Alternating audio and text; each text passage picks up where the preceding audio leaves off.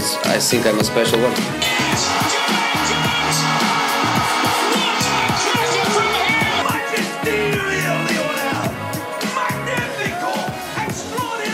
What are we doing? What are we doing?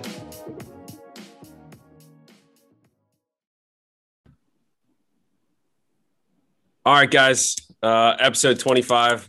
What's up? What's up? Euro preview. Getting ready for the Euros.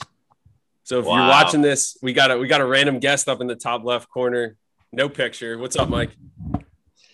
Good to see you, Catalana brothers. Always excited to be here. Um, I wish I could say the same, but I, I don't see you. Sorry, in in the middle of uh, abundance of different meetings right now, so uh, didn't want to embarrass the pod and myself and my good friends. Um, so discretion um, is advised, and uh, the next time you have me on the pod, I'll, I'll make up for it by wearing two different jerseys. I'll I'll switch halfway through. Through Love the it. duration, you'll be like, oh wow, Mike has a, another jersey on. So that's how I'll, I'll atone for my uh my uh my errors today. The next time you're on the pod, we're just going to change it to on the half turn with Andrew, Chad, and sometimes Mike. I'm just happy An associate. with your busy schedule. Yeah. The The amount of schedule. times I'll call Mike, it goes straight to voicemail. I can never get a hold of this guy. Andrew and I have been playing phone tag since we graduated from college. All right. So Mike's not wearing a soccer jersey. Even if he was, you wouldn't be able to see it. Chad, what are you wearing? Wearing uh, an old Dortmund Pulisic jersey, 22 on the back. It's crazy because you definitely have more soccer kits than me, but you just rewear the same like four every episode. Yeah, you would think I'd wear like an international one. Yeah. I, Something for this. I actually looked in my closet. The only international kits I have are uh, I have a US, a couple US, a Mexico, a Colombia, and that's it. But no European team. So I wore this DC United Wayne Rooney jersey. So it's not a jersey; it's just a T-shirt. European player on the back. Yeah. Uh, I, I I think I wore it on here before, but me and some of my boys went down to Audi Field to watch DC United play, and it was like the first couple games where Rooney was there, and like the Rooney hype was just going crazy, and we just thought it'd all be funny if we all just bought Wayne Rooney jerseys. So that's why I have this. Wow, jokes on you guys. Yeah. Well, that dude, this thing's like vintage now. So, um, so yeah, this episode normally we'd start with like a lot of banter with Mike or talk about what we're doing, but like we figured we get kind of right into the Euros here. Um, try to make it like short, kind of concise, a lot of good talking points. Um, so Euros are coming up. We're recording this on uh, third, right? Today's Thursday Yes, sir. tomorrow they start with uh, the Italy match. So, so this is coming out right as right as everything's starting. Um, where's I honestly don't even know where it's being hosted. It's being hosted. So it's multiple cities across multiple um multiple European cities. What is there a main one? Well, I mean, there's several because you have uh because tomorrow it, the, that first game's in Rome, and then and so on. There'll be some some cities that they go into as well, um, like with other matchups pertaining to like a certain uh, European region. So that was like the the big ploy of uh, the original thing for Euro 2020 because I think uh, like capping off uh, like the milestone it was as a tournament Mhm. um, that was like the original plan, um, which of course is why I think it was so quickly scrapped like last summer with COVID is because that you know internation travel is always going to be really tricky. So I think they've mm-hmm. gotten the, the handle on it now too. Yeah, I think it'd be. I mean, I'm sure like every once in a while that's a cool idea to have it in different locations. But to me, if it was all in one country, especially like one small country, like that seems cooler to me. You get more of that that culture, you know. Yeah, and it definitely raises awareness of one country specifically as opposed to Mhm. you know broadly a few nations. Yeah. Um, so we're gonna go kind of group by group, and then at the end, maybe we'll make like like on the half turn bracket, or we'll just kind of pick our group winners and and see who gets the semifinals. Um, so Mike, you want to start us off with Group A? Just kind of list the teams, Yeah. and then uh, a few talking points, and then me and Chad will kind of hop in if we think we got something to add. Yeah, of course. Um, so you know, starting off with Group A, we have uh, uh, the Italians, uh, Switzerland, Turkey, and then Wales. Um, I think there's a lot to be said about this group, considering it's on paper, it's not necessarily a group of death. Mm-hmm. Um, but I think more broadly, you've got a lot of individual players um, within this group that have had successful years at the club level. Um, starting off with Italy specifically, um, this is a team that has been known, you know, throughout throughout probably you know the last decade and more historically for being a very defensively robust dominate the transition and set pieces and ultimately mm-hmm. manage the game kind of team. Yeah. I think what you're seeing now with this team is a more um, rounded out, uh, you know, attractive style playing group with um, with midfielders like Nicolo Barella and Manuel Locatelli who have had very very positive years um, mm-hmm. at the uh, at the club level. So I think now what we're going to be seeing from this team is uh, a good combination of both uh, of youth and um, and veteran leadership in the form of uh, you know Giorgio Chiellini and Leonardo Bonucci at the back. Um, this is a team that I think no matter what their rankings are in FIFA, always seems to have a, a positive showing uh, when it comes to uh, the tournaments on the big stage, whether it be the Euros or uh, you know the World Cup. Oh my God, that poster's coming undone. That, that, yeah, I can't have it. it just keeps falling down. Keep going, Mike. yeah. So on, on that point alone, um, I think there's a lot to be said about this team. I think there's a reason why newly appointed Roma coach Jose Mourinho has picked this team to go to the semifinals. Um, and I think there's a lot of objective fans that could see that from this team too. Mm-hmm. Um, and of course, in a manager uh, like Roberto Mancini, this is a guy that has not just uh, great experience managing quality players at the club level with uh, you know clubs like Inter and Man City, but also you know being a, a, a great player in the national team and um, and at the club level for for clubs like Lazio and um, and Sampdoria. I think uh, I think there's a lot to be said about this team. Um, moving on to uh, a team like the Swiss, of course, we know historically a lot of players based in um, in the various teams, uh, you know, within the Bundesliga, like Yann Sommer, um, Ricardo Rodriguez, who who had a, a decent spell at uh, Milan this past year. Um, so or Torino, that is rather. My apologies. Uh, so I think a lot of uh, you know, this is this is a solid team. I think this is a team that we always expect to uh, just be good enough to get into the knockout round, and that's mm-hmm. usually where they tend to run out of steam. Um, that's so exactly like what I thought of them yeah, I think that's what we've kind of grown to like be accustomed to with the Swiss, a team that you're always delighted to see get to the knockout round. But I think some of these bigger teams probably are licking at their chops when the when the draw comes through the knockout rounds, hoping they get uh, a team. I always uh, you know equate Swiss to you know the Porto of uh, the European Championships. You pull you pull for them when they when they reach the qualification stage, but anything after that, you're like. Yeah, it's like I don't want to see this team anymore. You know what I mean? Like they're just yeah, Exactly, exactly. So, and, and I think that brings an interesting point to the rest of this group because with teams like Turkey and Wales that maybe have a player or two that can do something individually brilliant, mm-hmm. um, one of the big things I would say, especially as a talking point, is especially with uh, with this Turkish team with two young center backs like uh, Merih Demiral and and Çağlar Söyüncü, who plays for Leicester City. I think you're um, we're kind of on the precipice of an exciting, you know, center back partnership that could be pretty dominant for the next couple of years, not just within that national team, but within their clubs. So I think if if if, if there's a chance that the Turkish go through, I think it, it would be you know largely down to those two. Um, it's a good point. I love Söyüncü. He's like been one of my favorite center backs for the past like two years. Right. And solid. I think a bigger talking point as well um, is Burak Yilmaz. I think uh, this is a guy that could be a dark horse to be up there with the top scorers.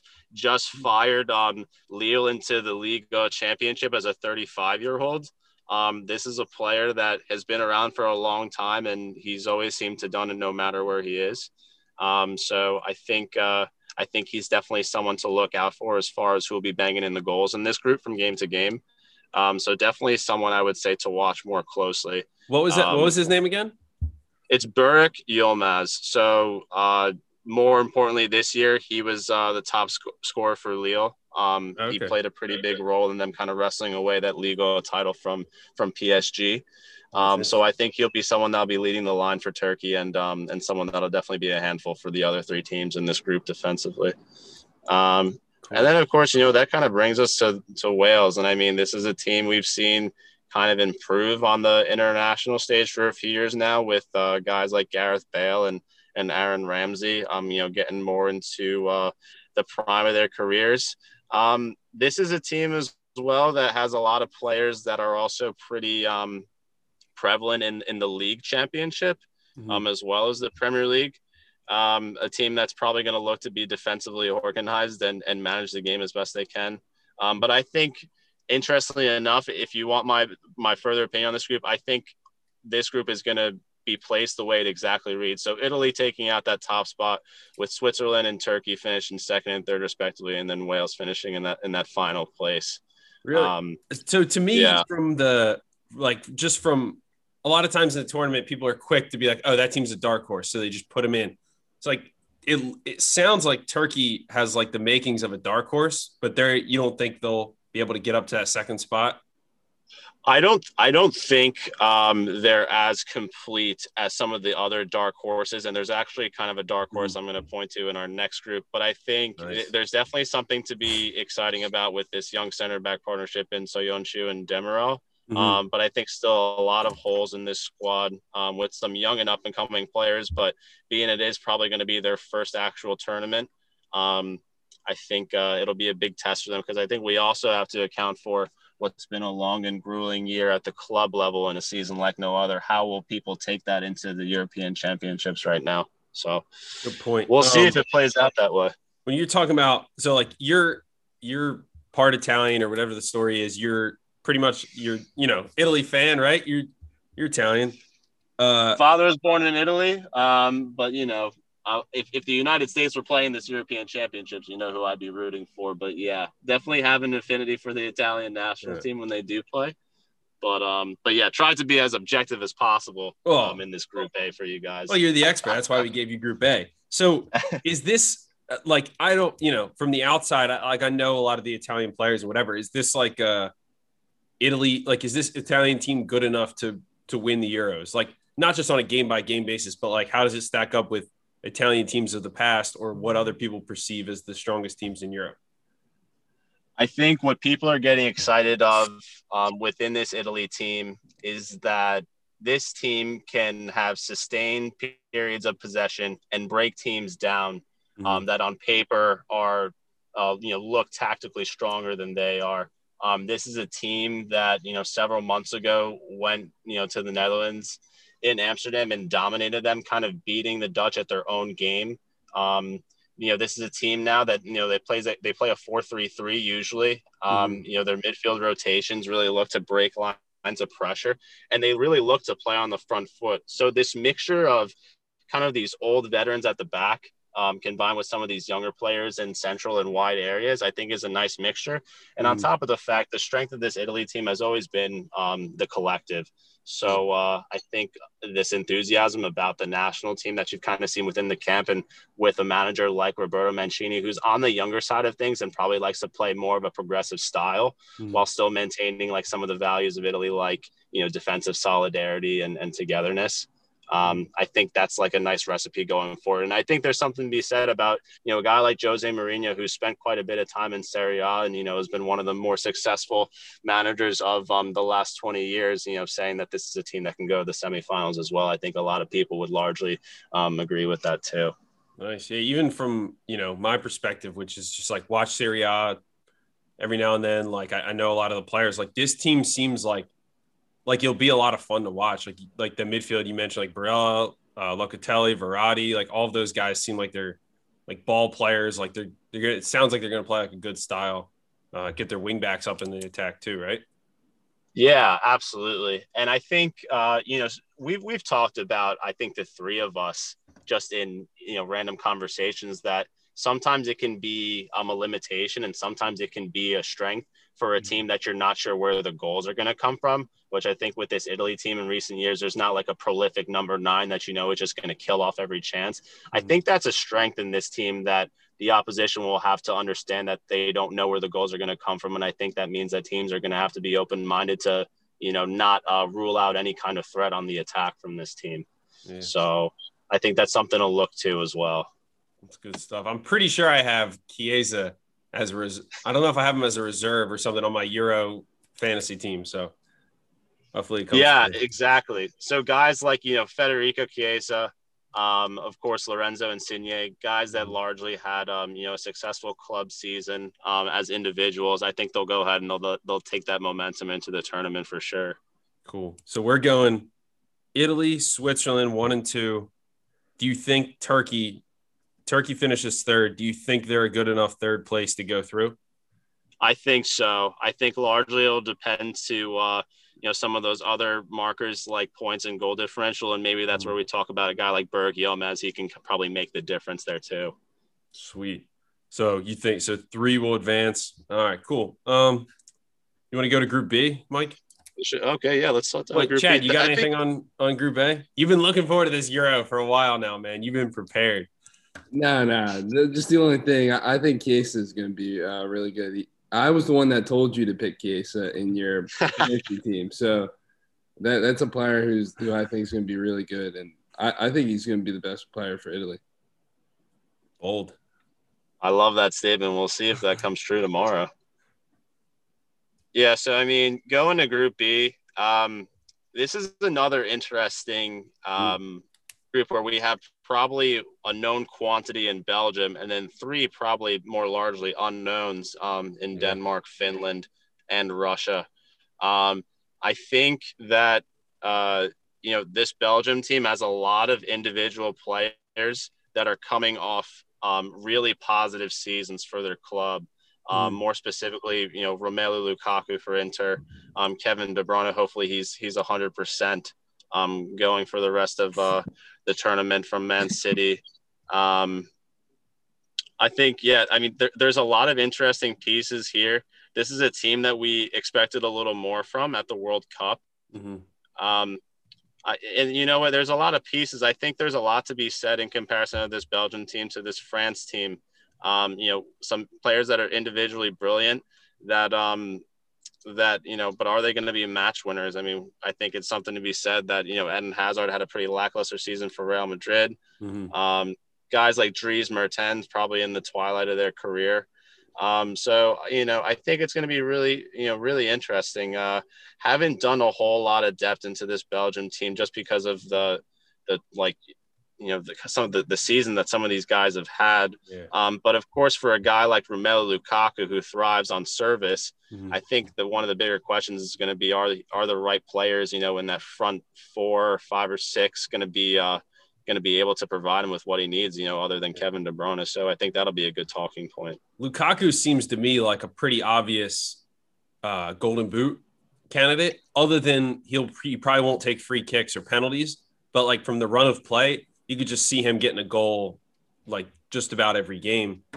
The team just looks so strong. Like like you were saying, you haven't like dove too deep into it, but like it's because we already kind of know all of the players. Like a lot of these lower European teams, it's like they have a player or two and they have to be the focal point of that team. But like this Belgium team is so good that like no one really needs to be the focal point. Like you could mix guys up and uh you know mix them around and stuff. Um I do yeah, think, exactly one thing that was like kind of concerning, everything I'm reading is saying that Axel Witsel is going to be starting, which like didn't he tear his Achilles like early in the season for Dortmund? I thought he did as well. It seems like he's made the team. I mean, we know guys like, you know, I think is it um who is it? There, has been a few questions. I mean, I think one of the a player that you got to be happy for that's made this team is Leandro Trossard, who plays for Brighton in the Premier League. Oh, wow. Um, he's he's someone that I think has really worked his way kind of out of the shadows and had really humble beginnings. So I think one of those stories we kind of have to like tip our hats to. But I think look for a guy as well like Yuri Tielemans, who had a really positive season for Leicester the whole year. Um, I think hopefully he'll carry that um, that momentum forward. And then I think there's going to be talking points like like other role players in this squad, like your your Yannick Carrascos and your your Timothy Castagnes, who he's also a Leicester player. Um, where these guys shape up and mm-hmm. um, what their contribution level is. Yeah. Um, so yeah, I mean a lot of points there. Um, I think this team has a uh, you know we I think we're all pretty much in agreement that this team will will probably be group winners, and I think we consider it a shock if they weren't. I think our question with Belgium now is, um, you know, are they going to be a team that uh that gets up for come the knockout stages? I'm still not convinced. Yeah, I would I would say the same thing. Like just going through the team, like I love Tielemans, but like the defense is like pretty old, like Alderweireld, Vertonghen. Like I don't know who else they're going to play back there. This to me sounds like a team that dominates in the group stage and then just doesn't live up to expectations like come the knockout rounds. Um, unless that front three or four is just absolutely, you know, destroying teams.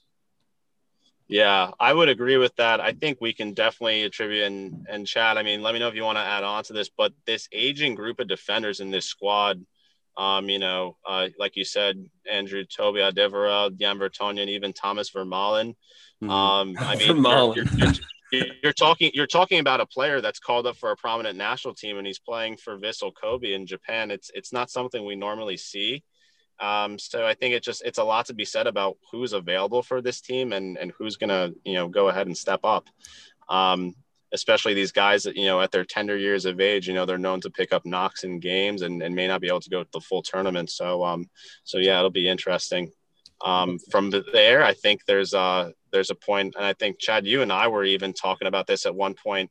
I don't think we have a clue of uh, you know what is Michy Batshuayi to to the to whatever league he plays. And I mean he's had these loan spells now.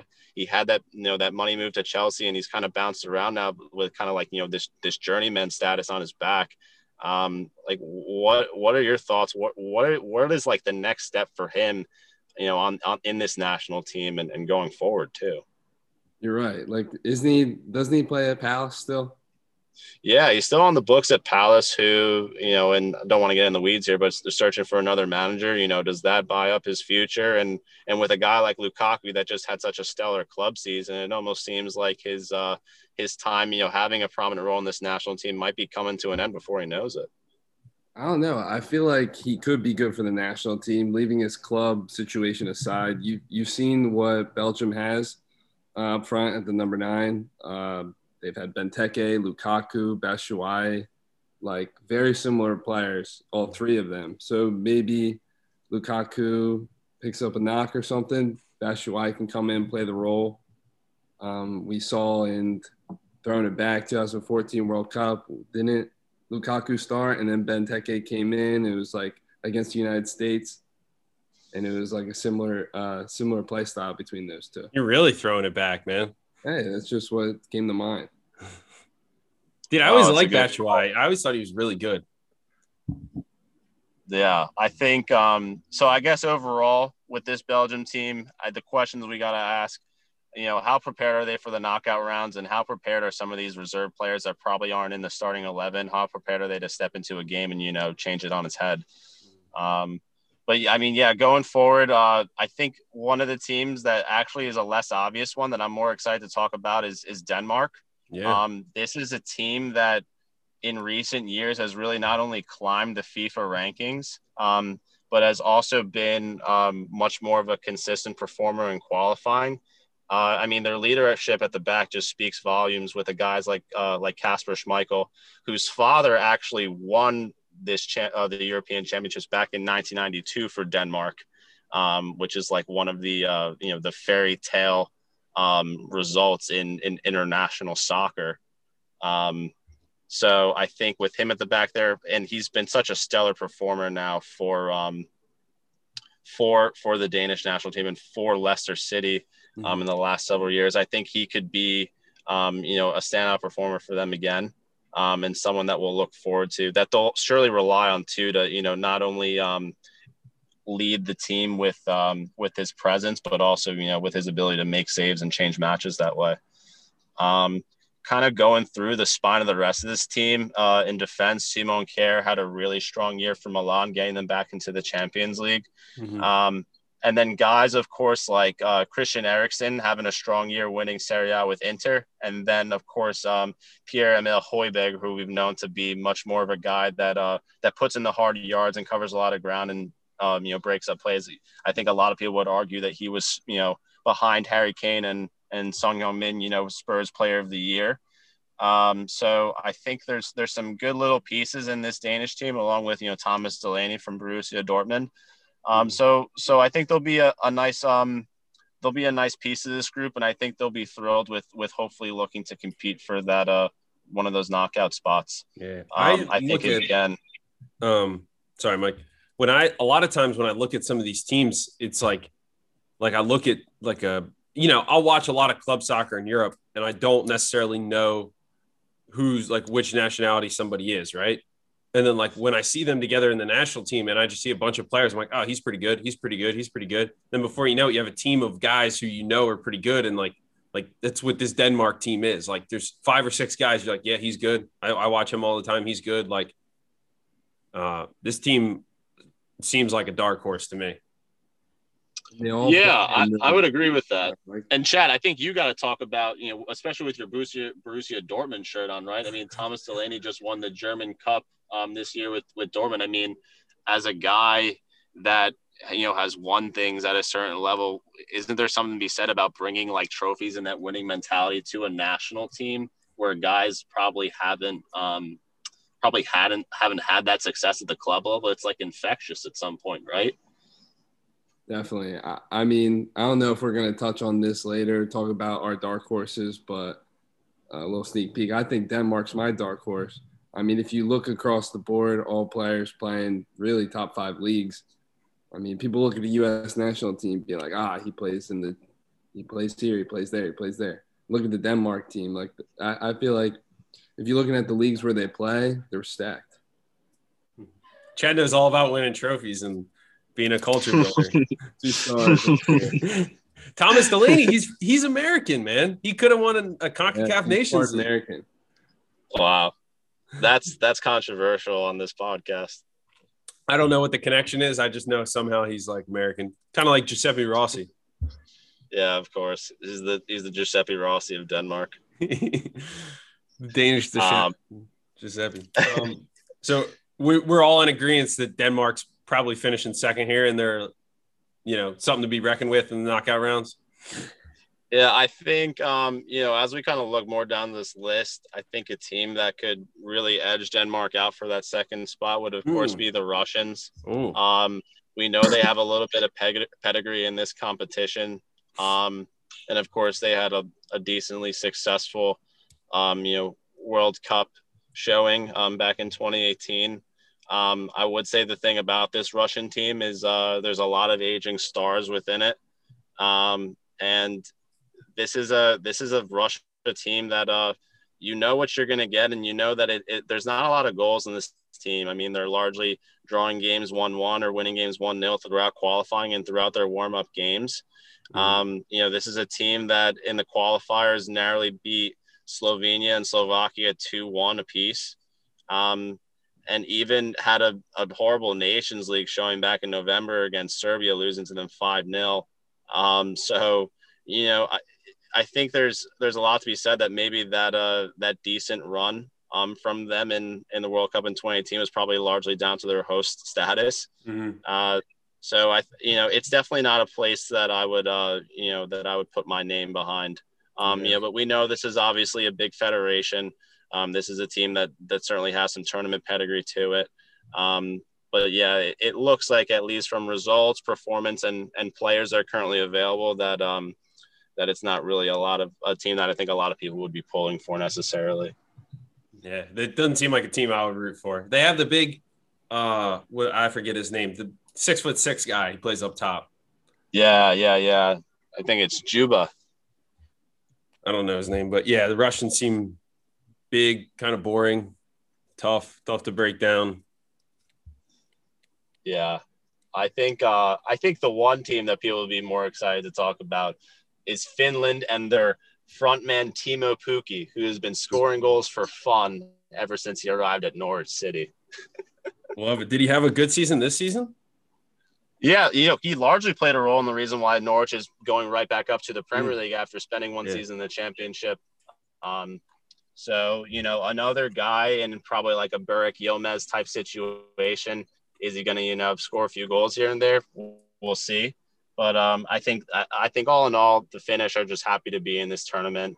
They'll take games as they come, and I think they'll largely just enjoy the experience. So if we had to round it out um, in this group, I'd probably say um, you got the Belgians finishing in first, um, with the Danish finishing behind them in second. Um, and I'm going to go ahead and say, you know, Finland has a little bit of uh, of a high note in here and finishes third, and we're going to put the Russians in fourth at the bottom. Fourth. I like it. You see Finland as a team that could make it through as a third place, or no? I see Finland as a team that uh, that probably will not be. I think they'll just be happy to pick up some points here and there, and I think they'll definitely just work hard as a group. They're here Um, for, and- and for really a good time, know not a long time. Absolutely, absolutely. I'll be Nice. rooting for the finish. What'd you say? That's what they're called. So I'll be rooting for them. The finish. The finish, yeah. nice. uh, How long you been waiting for, to say that joke, bro? Since the groups came out. All right, cool. So Group A, we have Italy, Switzerland, and probably Turkey moving on. Group B, we have Belgium and Denmark moving on. We all agree Denmark can make some noise. Uh, have some questions about Belgium in there. Um, all right, cool. So I'll kind of take the lead on uh, Group C. So my approach with a lot of this stuff was like, like I said earlier, a lot of these European teams, I don't really know much about them until I start to look at their roster and I see where they play. And I'm like, oh, I know that guy. Oh, this guy's good. That guy's good. So what I'll do is like I, I just like we'll just go on like Google News or something and try and read a lot of like the like what the what the papers are saying, like previews, and then like try to like combine them a little bit and uh and see if there's like a trend. And if you know, if multiple people are saying it, then it's probably how that team's gonna play. Um so the Netherlands, so we'll start Group C's Netherlands, Austria, Ukraine, and North Macedonia. Netherlands, obviously, like the you know big team in the group, um, didn't make 2018 World Cup, so like it always seems like they're producing so many good players. It's just sometimes it doesn't equal national team success. Um, one of the big storylines here is Frank De Boer, their manager. It's like on the hot seat like all of the time. He was the manager at uh, Atlanta United, got canned. Um, to me, it seems like like people don't really like him as the manager of uh, as of the Dutch either. So I don't really know what the deal is there. Apparently, they're going to play somewhat of a four-two-three-one, maybe with uh, Wijnaldum and Frenkie De Jong as the double pivot there. Um, talks about Luuk De Jong playing up top, and from what I hear, he's slow, immobile, big guy, hold up play kind of thing. And um, you know, one of the things I want to look for is you know where are they going to play Mem- Memphis Depay because everyone knows of him as the flop from Manchester United a few years ago. But like since he's moved on, he's been like really good. We saw it in the Champions League in 2020. He's like a legit, like almost world class player. Like he's getting rumored to to Barcelona and everything. So I think he fits there. So I kind of want to see where uh, where he plays. But yeah, that's that's the obvious team in this group that you know I think they'll top the group. Um, you guys have anything to add on the on Netherlands? Yeah, I think one of the interesting pieces here is uh, how much is is um is this national team going to miss Virgil Van Dijk? Um, Yeah. this is a guy that you know we associate with a lot of Liverpool's success in recent years, um, and I, I'm just curious to see how it's going to be.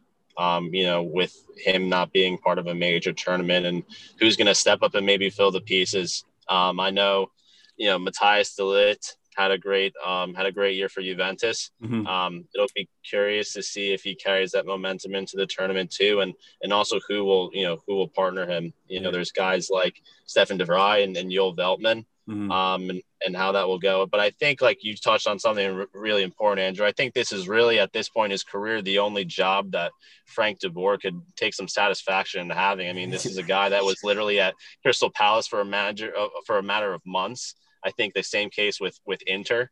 Mhm. Um, so yeah, I mean, it, it's going to be kind of sink or swim for this team again. Like, I think we've we've asked a lot of questions of, of these guys, and um, especially with a guy like Luuk De Jong, you know, back to goal. It seems like he's going to be, uh, you know, I think center back partnerships will be excited to play against him largely through the run of play. That's what as a center back, when I play center back, I'd rather play against a big guy like that. Um, but yeah, I mean, there's no excuses for not getting out of this group, I would think. And uh, one thing you mentioned with uh, with De Ligt is I, I feel like center backs a lot of time it's hard to judge them because they a lot of times center backs don't develop till they're a little bit older. Like just in general, when you look at like the top top center backs, they're normally a little bit older. Even like Van Dijk, really broke out as a world class player by the time he's 26, 27. So the fact that De Ligt did that and captained the Champions League final, uh, Champions League semifinal team, moved to Juventus, and like you would know, Mike, he had a rough start there. And uh, from all I hear, he's had like a really good season this season. Um, Yeah, this is yeah. like coming out party as like he's got rid of that, you know, that bad start, and he's like the real deal. I think that's the best way you could say it. Um, all right, so next up is Austria. So I don't know. I just look at their team and they have a few guys that like I think everybody would know. David Alaba, Marcel Sabitzer, and Arnautovic. And other than that, I didn't I don't recognize a lot of the guys. I don't know much about them, but I just look at that team and I'm like, yeah, I know them. Uh, I read three or four articles talking about how they want to be a possession based team. Uh, I'm guessing David Alaba is going to play as one of the outside backs. And apparently they use their outside backs a lot in attack. They'll either get up wide or tuck inside, something like that. Uh, obviously, Sabitzer was crazy, you know, this season, last season, he's done really well.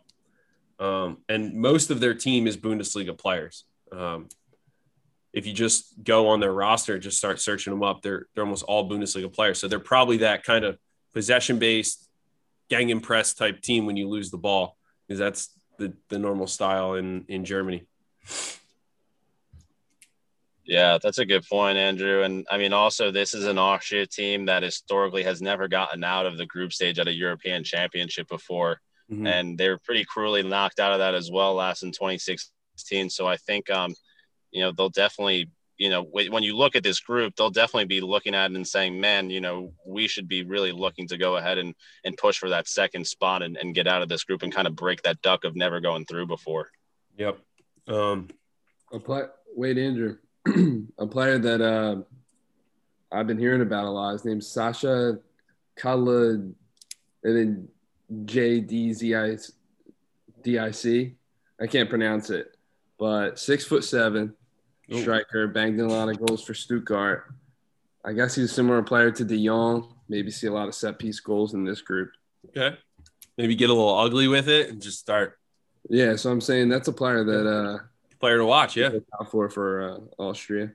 Cool. Um, can't say I have a lot to say about the Austrians. Uh, next up, Ukraine. So this is a team. Just looking at it, seems like they have the making of uh, of a dark horse. They're managed by. Uh, I'm gonna get this wrong. Shevchenko. Shinchenko. He was big when I was little, like when I first started getting into soccer.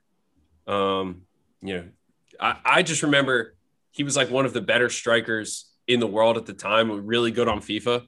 And there was this one kid that like I played soccer with when I was little, and he would just wear a Shevchenko jersey every practice. Like Tuesday practice, he wore it. Thursday practice, he wore it. So that was the first thing I thought of when I heard that he was the manager. I just remember this dude wearing his jersey. Um, so you know, I think it's cool. Like you, you have a, a Ukrainian legend literally leading the team. It'd be like Landon Donovan coaching the coaching the men's national team, or Greg Berhalter. He's a legend too. Um, so some of the guys they have Yarmolenko. Uh, I'm gonna get this wrong, but Malinovsky from Atalanta always play a good style, and then Zinchenko from Manchester City. I'm I'm guessing will play as a central midfielder. Um, so if he has any influence on the team, they'll keep it. They'll try and be like a little methodical. Um, that's that's what I have on Ukraine. Uh, without too many details about how they play, there's a lot of people that are kind of excited to see them play in this tournament. So seems like a lower end kind of uh, dark horse in this tournament. I like it. that could be a team that just you know grinds out some games, works Mhm. hard, might sit back against the bigger teams like the Netherlands, but There's no other bigger teams, maybe Austria, I guess.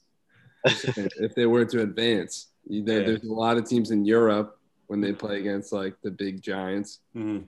um, that will just try and grind out some games. I think Mhm. Ukraine is one. Um, yeah, and then round out the group is North Macedonia. It's their first Euro ever. I actually found out the other day I was listening to a podcast with uh, Vlatko, the women's national team coach. He's Macedonian, so he was pretty excited about them playing. But yeah, I don't. I think this is their first ever major tournament. if if I read that right. Um, wasn't a whole lot about him. Alioski from Leeds plays left back for him. Uh, I just kind of assumed they would be fourth. Here for a good time, not a long time. Yeah. And of course, Champions League winner with Inter Milan, Goran Pandev leads the line at the ripe old age of, I think I have it written down here. Oh, man. Talk about uh, a seasoned veteran at the ripe old age of 37. He'll be 38 on July 27th. You're saying he won the Champions League in 2000, what, 10? Yeah, he won the Champions League with Inter, whatever year that was. I think it was, yeah, 2010 or 2011, that is. Wow. Yeah. So um, I'm thinking, I, I don't want to get, you know, sorry. too uh too cool with it, but I'm thinking Netherlands tops the group and Ukraine comes in second. What do you guys think? You think Austria finishes second?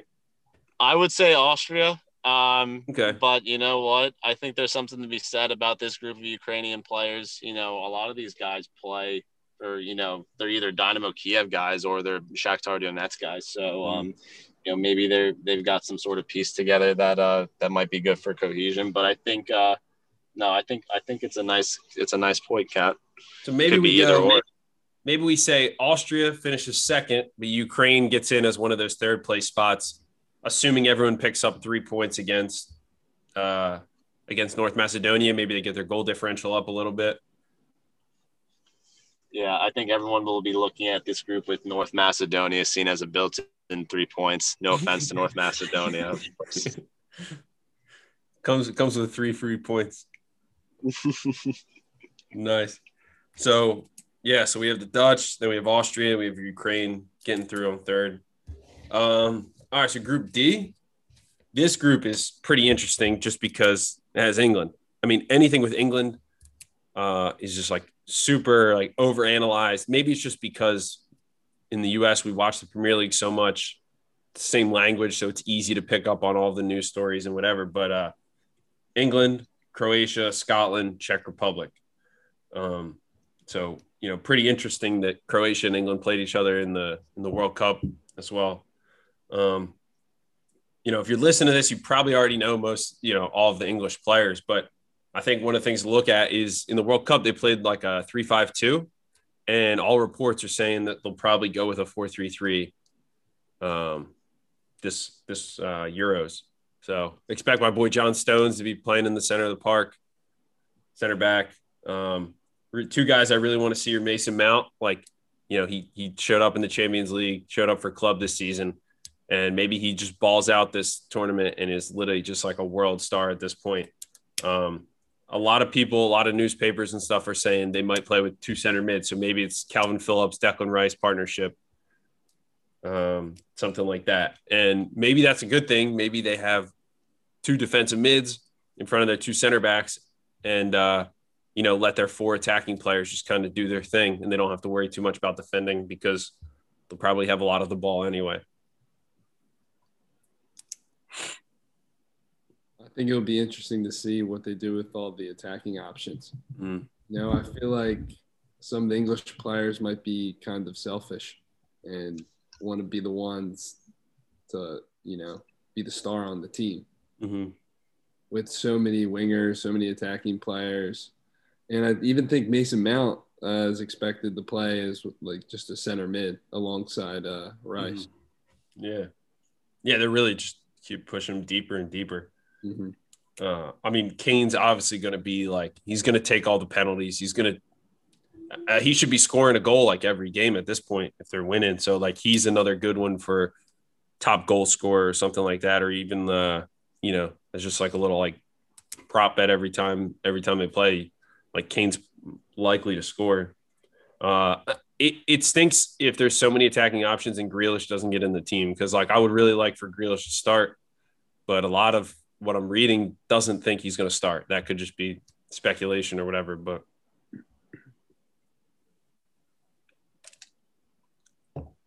um, Kyle Walker, I guess, is expected to play right back, even though like they could feel the full eleven of like really good right backs. Trent Alexander Arnold, Reece James, they're all they're all on the bench.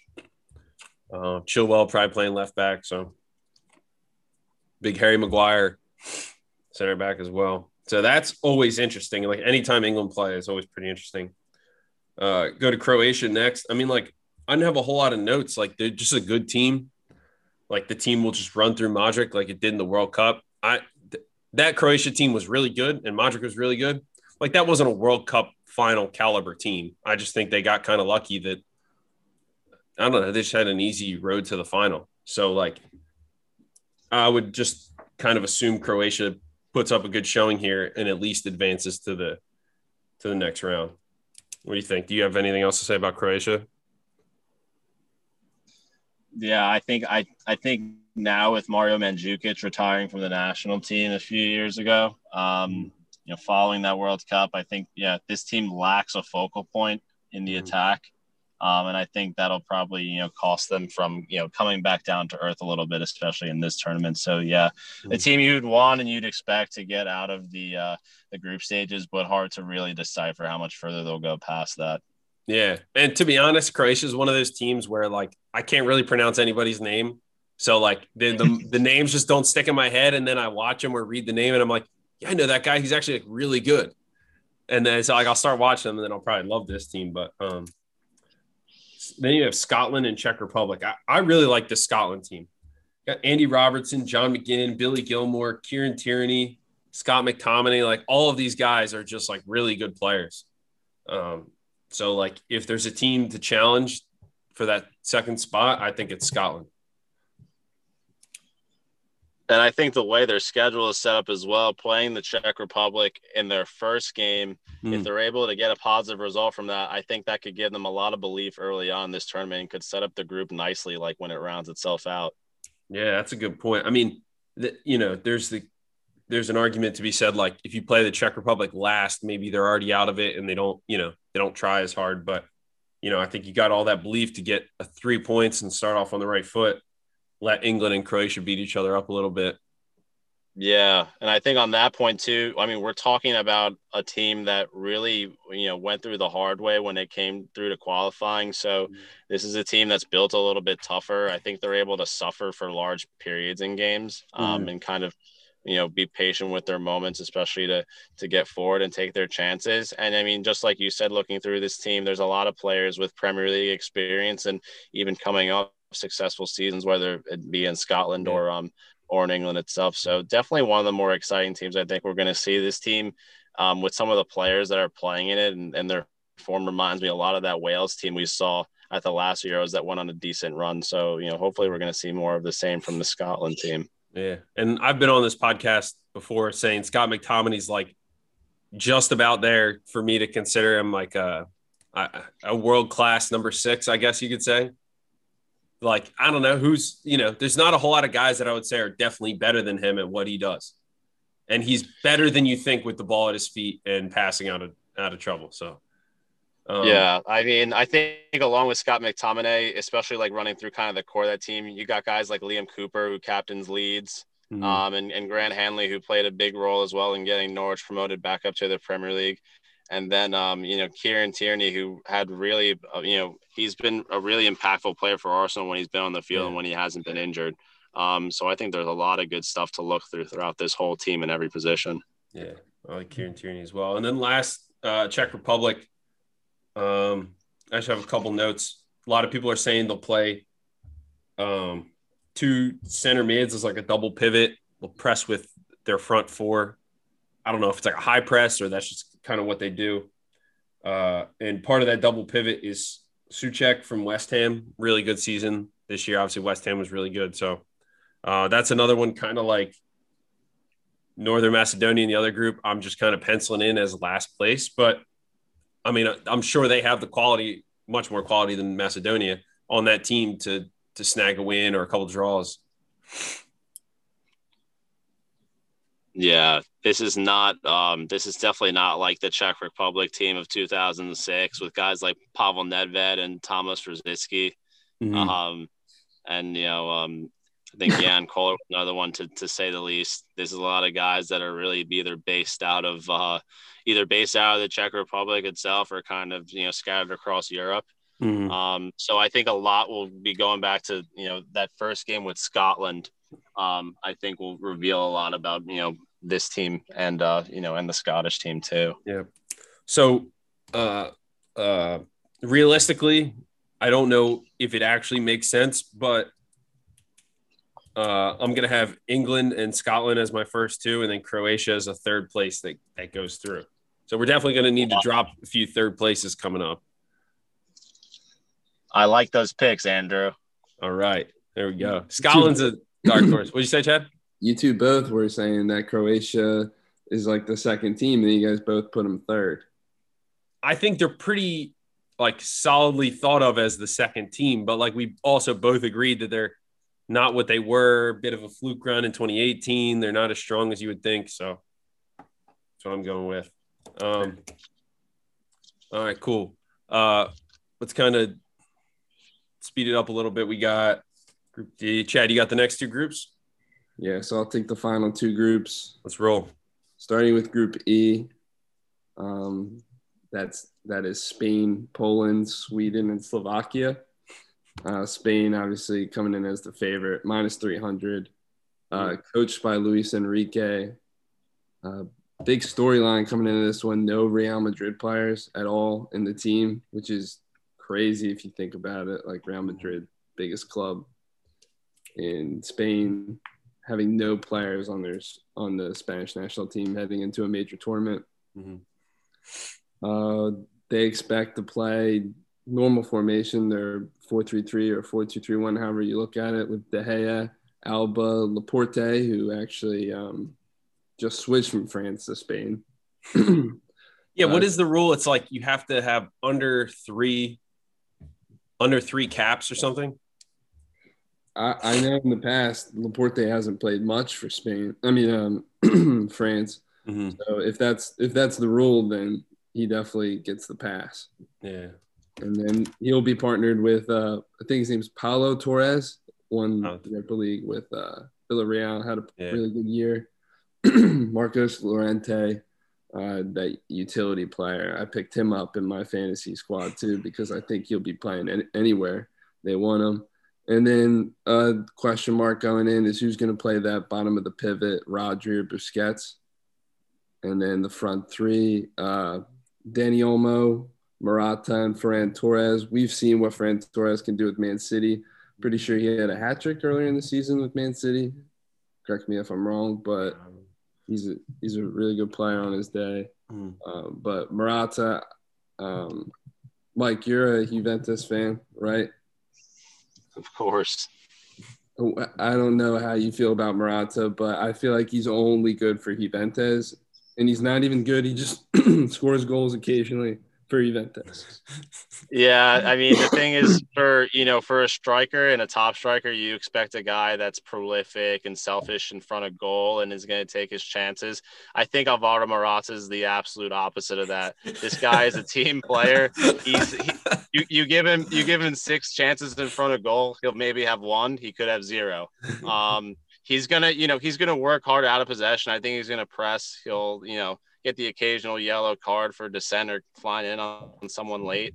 Um, but you know, I think this is a guy that uh, he's going to be a focal point in the attack as like a recognized nine. Um, whereas some of these other guys, you know, are pr- probably just going to try and play um, through the width.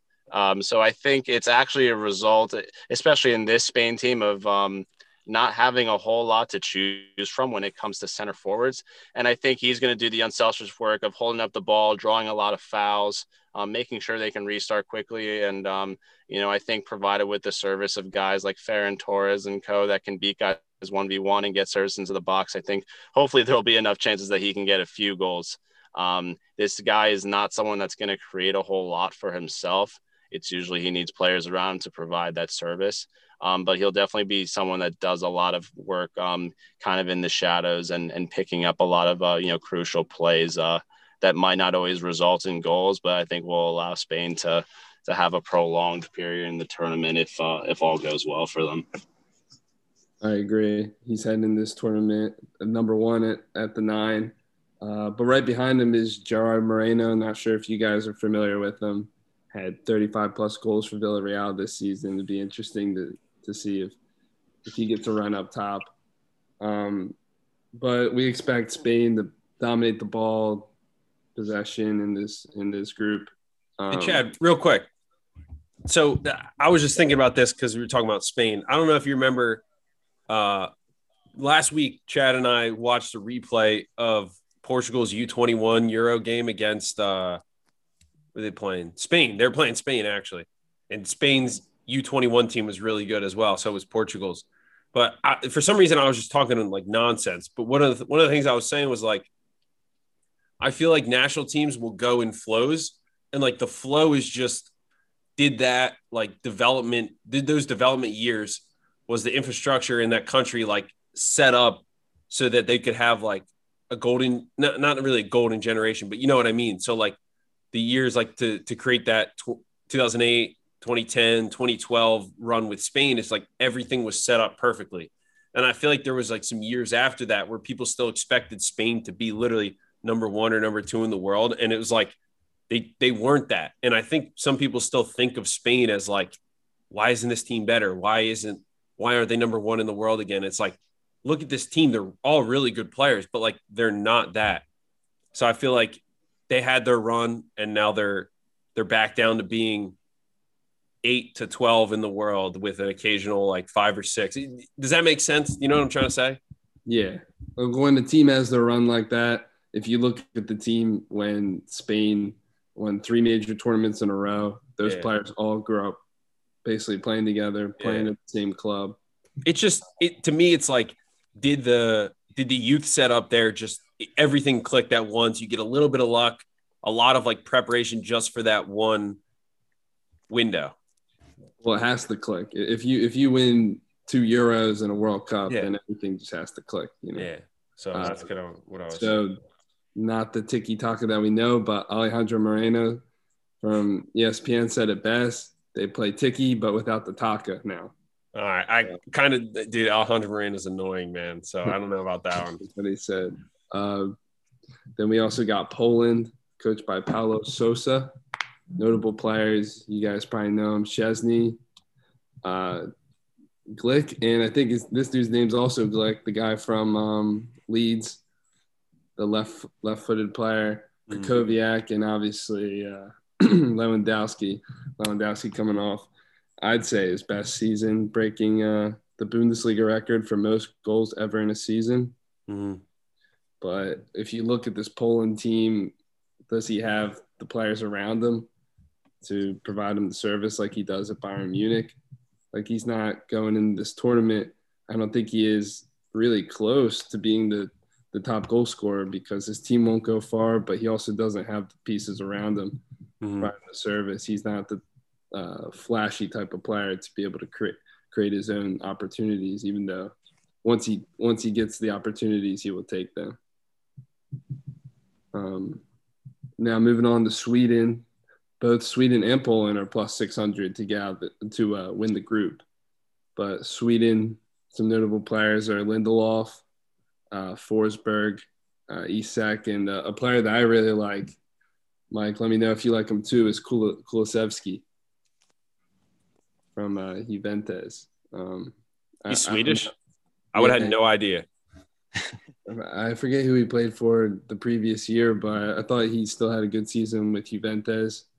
Um, now, storyline going into this is no Zlatan. Zlatan came out of retirement to play in these Euros, but gets hurt this season and, and is out for, for the Euros. But I think this is the opportunity for Sweden to move on from Zlatan Hmm.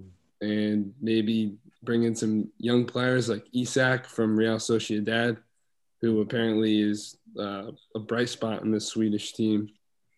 Um, so it'd be interesting to see how Sweden are. I think Sweden and Poland are very similar. Like I said, like those teams that just really work hard. Like Sweden, um, was it last Euros they made it to the quarterfinals, or was it the World Cup?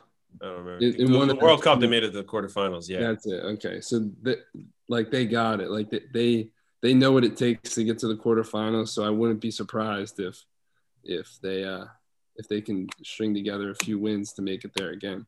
Mhm. Yeah, Chad. I think look for uh look for Kulusevski to be one of those players that could be like a young player of the tournament. This is a guy that in his last season at Parma before coming to Juventus was Serie A Young Player of the Year. He's a guy that can run. Um, he can run at you know the outside back both with and without the ball.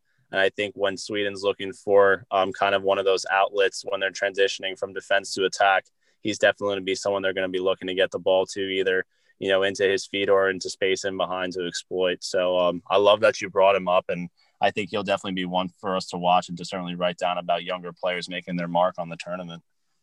Definitely, he could be um, the player that they look for on the counter. It's coming from Juventus. Maybe he's the guy that they want to try and find when at Juventus it's Ronaldo, etc. And then the last team in this group, who I expect to come in last, is Slovakia.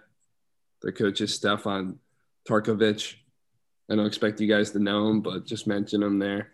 Notable players is Dubravka, Hamšík, who's still playing, 34 years old. Oh gosh, legend. Has to be a legend in Slovakia. And then Milan Skriniar. Uh, he's at Inter Milan. Am I correct? Correct. And uh, I've read some art- articles and some other storylines about this. Is that they don't have a significant number nine, and the number nine going in this tournament is a player named Michal Ďuriš and he hasn't scored for the national team since 2016. So this team's unsure where their goals are going to come from. Uh, that might mean more uh, production from the midfield, including Hamšík and whoever else they play there. So with uh, the lack of a number nine could hurt them, especially in in this group. Cool. So what's your what's your final prediction for Group B? We're going with it. I say Spain finishes first. Um, Poland in second because of Lewandowski. Wow. Sweden and then Slovakia. Um, so are we thinking that, you know, in like people might say, oh, Lewandowski scores so many goals, uh, maybe he'll score like, you know, golden boot of the tournament, but I don't think Poland goes far enough to give him that opportunity. Exactly. He might get two or three in the group stage, mm-hmm. maybe. But if if they if they finish runner up in this group, then they'll probably face a, a tough a tough team in the next round, which cool. Uh, they'll be able to stop them from scoring.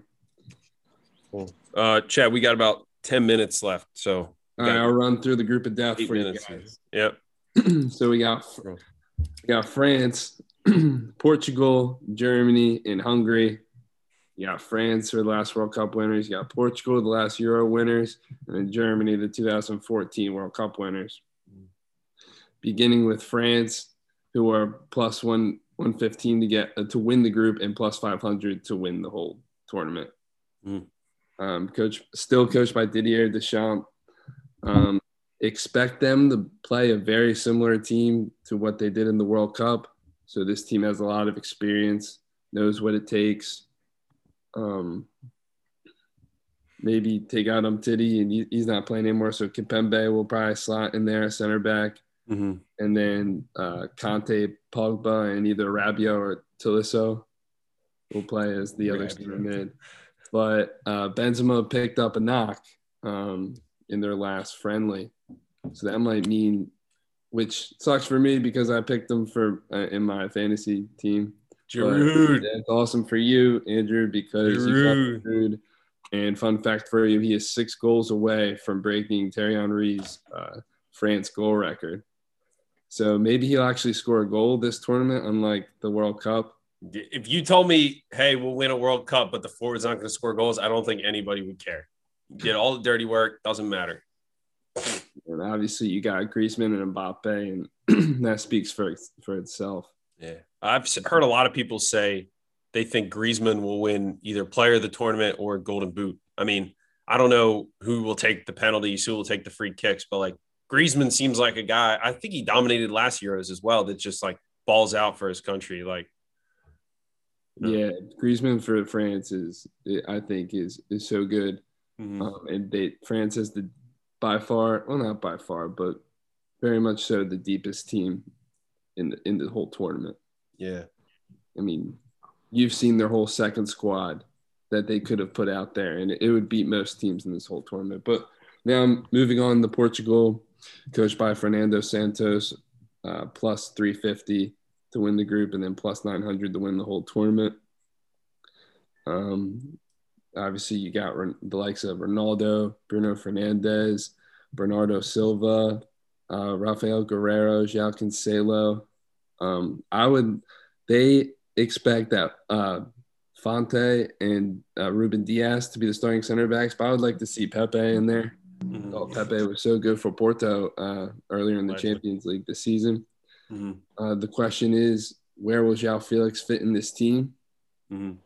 I feel like when you have Ronaldo in this team, uh, when they're on the attack, it's. I was watching their game against Spain, and they would Spain would dominate the ball. So when they would try and counter, the, Ronaldo would be the player that they that they looked for instead of uh, trying trying to build another way. I feel mm. like this team's so revolved around Ronaldo still. Yeah. Dude, I almost like it's weird. I almost get would get more excited about this Portugal team if Ronaldo wasn't there. Not because he's not good or whatever. It's just like I just know what he is, you know. Yeah, yeah, I know. No, like, no diss on Ronaldo. I'm not an anti-Ronaldo guy. It's just like, come on, dude. Like he's just kind of annoying. I mean, he won't. He won't do the work on defense. He'll just sit up there as the number nine. I mean, he'll get goals and create chances, of course. But a player that I'm really excited to see is Renato Sanches. Mm-hmm. Um, I think he's he is uh, going to be really good if he gets into that lineup. The way he like can drive with the ball. Mm-hmm. Um, and then obviously they're the reigning Euro champ. Last Euros, Renato Sanches was like that was like his breakout party, and then he kind of flopped a little bit at Bayern, and now he's like back on the come up. Maybe he breaks out again. Mm-hmm.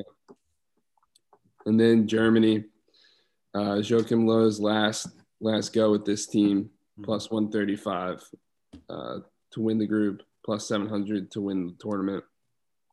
Unsure what formation they're going to play, um, but ex- expect Kimmich to be in there somewhere, mm-hmm. Gundogan somewhere. Uh, forget the other center mid option they had.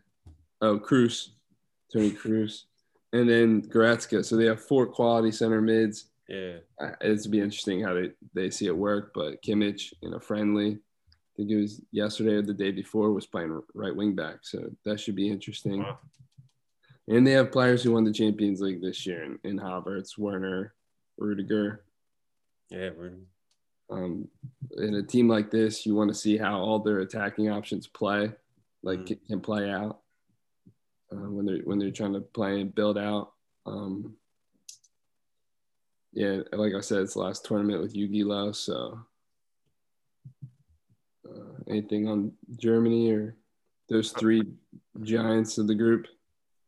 Uh, I think the one thing that's going to be really interesting with this France team is we're also talking about a team that for several years now, it's guys that have kind of stuttered in their club careers, like even Paul Pogba, Antoine Griezmann having a lackluster career this year for uh, or season for Barcelona rather. Um, you know, guys like Kimpembe and Kurt Zouma not really solidifying their places, um, you know, on the European stage as center backs. Um, so it's going to be really interesting to see if they come together and go ahead and dominate another tournament because this would be the strangest group of players not um, thriving in the club scene, but doing it on the international stage. Um, so if they go ahead and they, they win another major tournament, it's going to be quite the opposite to like that Spain golden generation we talked about, where a lot of those players were thriving both for club and country. Where it seems like for a lot of these guys for the France national team, it's really just for country. Yeah, that's a good point. Like Andrew said before too, that uh like Griezmann just always seems to show out for his for his country. It seems like a lot of players for France do the same thing. Mm-hmm. And we saw in the World Cup, they all players played their role, and they, they won the whole thing. Yep. And then uh, heading into expect the last last place team in this group, but like they, they're still a decent side. Hungary, coached by Marco Rossi. Um, they've had uh, some great players in the past, way before, way before now. Obviously, the key players are Willi Orban, um, and a notable player is the new player for the Union Gazdag. Mm-hmm. Do you actually um, get minutes? He's he's got he's expected to start in the center of the park. Okay. So it'll be interesting to see him play against all these all these great teams. But the storyline going into this is no Dominik Szoboszlai. He's the player from Leipzig who made the move to uh, no player from uh, Salzburg made the move to Leipzig. He eventually made the move and opened up space for Aaronson to be able Nice. to play. But he he he would be the best player for Hungary in the in this tournament. Young player, uh, but without him, they don't really have a whole lot of attacking options. But expect them to obviously figure something out. How do they play against all all three of these teams? Imagine having to play France, then Portugal, then Germany. It's going to be tough for Hungary, but I- think they I think they pick up at least one point. I don't know about that. All right, so we got to we got to go really quick. Uh, who's the winner, second place, third place in this group? Winners France. Second place is Germany, which most people might not agree. Third is Portugal, Okay. and then fourth is Hungary. I could like kind of see a scenario where France finishes third. I mean, I think they get lucky. They play Hungary first. So I think they pick, but like that's a game in a regular tournament setting, right? You see it in World Cups and whatever, where you know maybe they they sneak out with a you know maybe they tie or they pick up a couple yellows or something like that. It doesn't go as planned, and uh, you know, and then they're then they have two tough games where it's really hard instead of getting the hard one out of the way first. Yeah, that could happen for anyone though, too. Um, all right, so really quick before we go, let's get a uh, a final prediction. So who's what's the the two teams in the final and the winner, and then uh, top goal scorer, and then we got to go. Uh, I don't know how the bracket works. About So it's A, B, and C are all on one side, and then the second place from all of those will go to the other side. The other side is D, E, and F. all right. If that makes sense. Okay. So, uh, I, I'll I'll just give you my winner. All right, who's your winner? I, I think uh, I think France wins. I, I think. Wow. Whoa. I'm just hey, one of my winner. I think I think France wins their second major tournament in a row. Okay, so Uh, this is their their golden generation. I could see that as well. I, it's weird because if they weren't in this this group, this scenario where like it's so easy for them to possibly drop points and finish second, and they'll be on the other side. But I do think uh, this group being at the bottom, even like a set the second place team, they'll go to the other side and at the bottom of that bracket. So. Um, I don't know who I think is the winner. I, I do really think Italy makes the final. Wow. Um, I'm going to say Italy wins the entire tournament. oh, I I like think that. this is this is this is a group that is not talked about enough. Um, this is the perfect combination within the entire tournament of both, um, you know, both finesse and absolutes when it comes to the art of defending. Um, and you know what? I think uh, I think Jose Mourinho's got something to say about this team going far. So look out for them. I'm predicting an Italy France final. Mm. Um, you know, with Italy going ahead and and conceding very very few goals and scoring just enough to get them over the line, and that's what you know tournament soccer is all about. I like that. That's what like that would be very similar to my prediction if it just the margin for error for France to stay on that side of the bracket is like you got to win that group, you know. Yeah. I think Um, it's safe to say that we can, at least from my perspective, I think the winner of Group A will play the winner of Group F in the final. That's the way I'm thinking too, because I don't think Spain is that strong. England is really strong. It's just hard for me to see them gelling that quickly. Uh, I I don't think Belgium is is is that good. Like I, I just unless that front four is just absolutely on fire, I don't think they're that good. Uh, have so to outscore every team. I think with if Belgium. Portugal somehow got through and was on the other side of the bracket, I'd say Italy, Portugal, but I'm going to go Italy and France as well. Uh, I guess I'll go France as the winner over Italy, but I, I think me putting Italy in the final is still like a testament to how good I think that team could be. Who's your guys' top scorer? Top scorer. Uh, I would go with a player that, I think I'm gonna go with Harry Kane. Honestly, yeah, a player that you expect to make it far, takes penalties. I'm going to take Harry Kane as well, both from penalties and set pieces and the run of play. I think he's got to be it. I think uh, Romelu Lukaku. Uh, oh, true, a- yeah. See, I, he'd be like such an easy pick if you were to take all of the penalties. Um, I think a lot of the French guys are just going to take away from each other. Maybe somebody from Germany, you know, maybe Werner catches fire and he gets a lot of goals. Immobile is good, but yeah. So I think we're we're pretty much in agreement that France, uh, if they play their game, they get through the group, they'll be they'll be good going through. Italy's going to be a strong team, and then uh, we we all think Harry Kane will probably score the most goals. I mean, from the run of play, he'll take some free kicks, he'll take all the penalties. So uh, that's good stuff. All right, guys, I, I got to get going. I got to coach the next generation of uh, of young soccer stars. thank you for coaching the next generation of Thanks, Hey, guys. Be well. Maybe we'll get on uh, for the knockout rounds and and kind of recap and see what's going on. But I got to get going. Thanks, guys. See you. All right, guys. Yeah. Peace. Take care.